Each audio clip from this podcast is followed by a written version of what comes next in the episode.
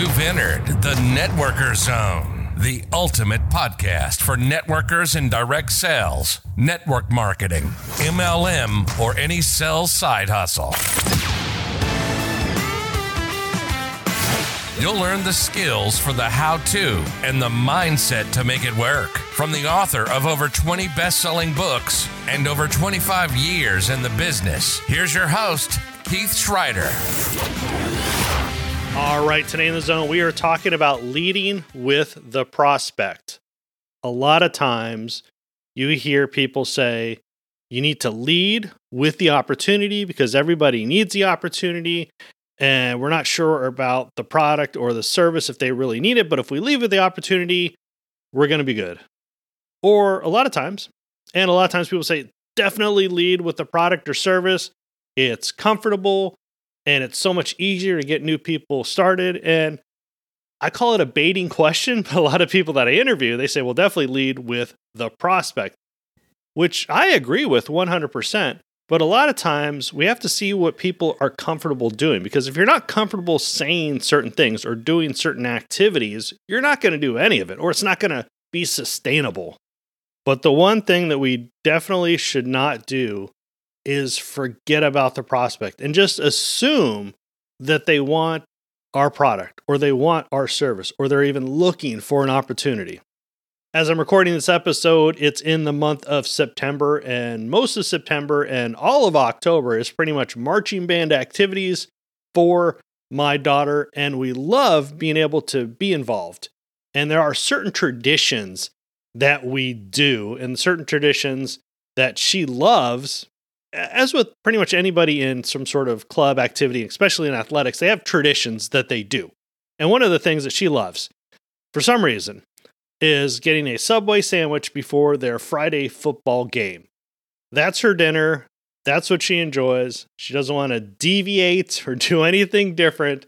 She knows how it's going to react in her stomach to be able to march for the next couple hours and hold those ridiculously heavy tenor drums that she has that's just her thing. And yes, I know Subway's not the healthiest thing, and it's healthier than some, and not as healthy as making it home. That's just her thing. Most of the time, we eat pretty clean, but Friday nights, she wants a Subway sandwich. No big deal.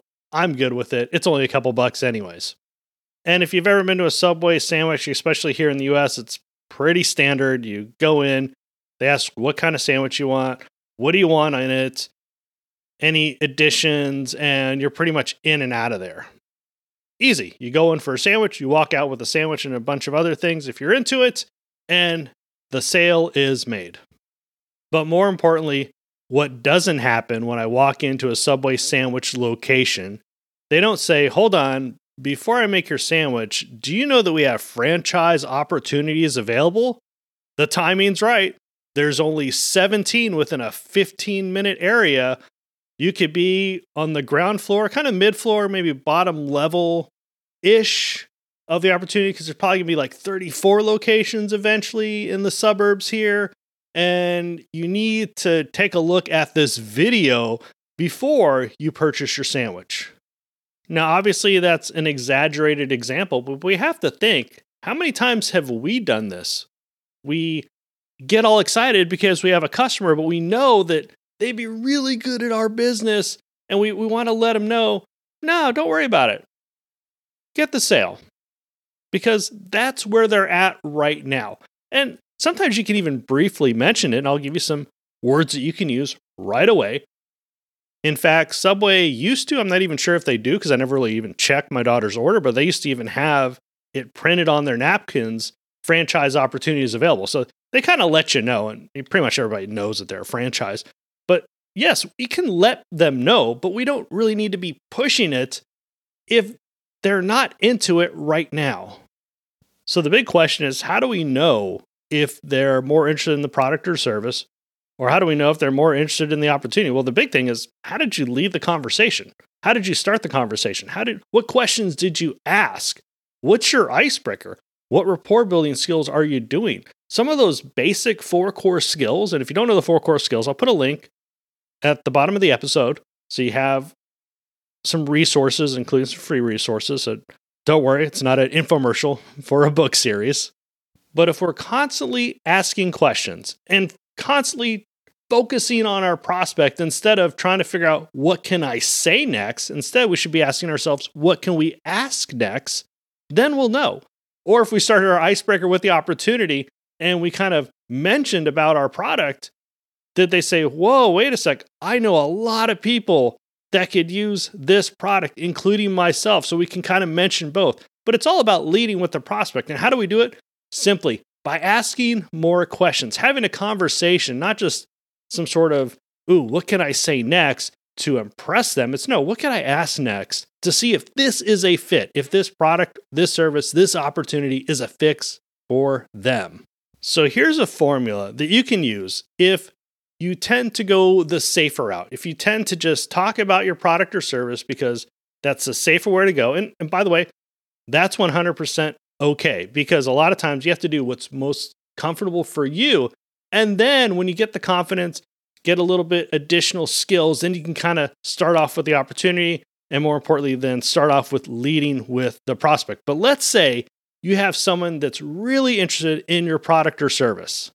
Here is the formula if they're ready to purchase a product or service, you can ask them some simple questions. Uh, I'm just curious, how many contacts do you have on your cell phone? Or you could lead with, I'm just curious, how many contacts do you have in your social media profiles? Now, most of the time, they'll say a couple hundred, a couple thousand. They'll say a large amount. And then you ask another question. I'm just curious out of all those contacts, approximately how many would want the same benefit of the service. Now, that's the formula, but how it sounds in real life is I'm just curious out of all of these contacts, approximately how many would want to save money on their electricity or save money on their cell phone bill or want to lose weight without dieting or want to look 10 years younger. So, whatever the benefit of your product or service, you just pretty much slap that in there. And they'll probably say, oh, about half of them or a big percent. Either way, we're asking questions, you're winning. And here's an optional question that when you feel comfortable, it's a really good question to ask. And it's, again, a formula. So you have to figure out what words work best for you and say, well, how many would thank you for helping them? Or how many people do you think would thank you if you let them at least know that it, this exists? And the last question, because you've only asked two or three questions, say, would it be okay if you received a payment every single time they purchase? Now, I like using the term every single time. So it's not like this one time sale that you see with a lot of these online affiliate commission things. This is a business and we get paid every single time they purchase, which is awesome. So that's my phrase. You could use any phrase that works best for you. You could even say, Would it be okay if you received a payment if they purchase? Do what is comfortable for you. Again, I'll put a link for some free resources so you can kind of learn a little bit more about the four core skills, but more importantly, put this into action. Write down these formulas. Say, what would I be comfortable saying? Do those four questions sound like me? Or should I use a little bit different terminology? Should I tweak it just a little bit to make it work? And if you've heard at least 10 podcast episodes from me, you probably know that I'm going to be referencing the Icebreakers episode, which is episode number two. This episode will give you formulas that you can use right away for free. And the most important part is to practice them. Practice them with your upline, practice them with your spouse, practice them in front of a mirror. As much as we love accumulating skills, it doesn't work unless we practice them, unless we put them into action, unless we implement them. And don't forget to ask questions, share your success, give feedback, ask for feedback in the Network Marketing Questions Facebook group page. If you know anybody that could benefit from this information, please share it with them. And of course, leave a rating and review if your podcast app lets you. But more importantly, looking forward to sharing another episode next week.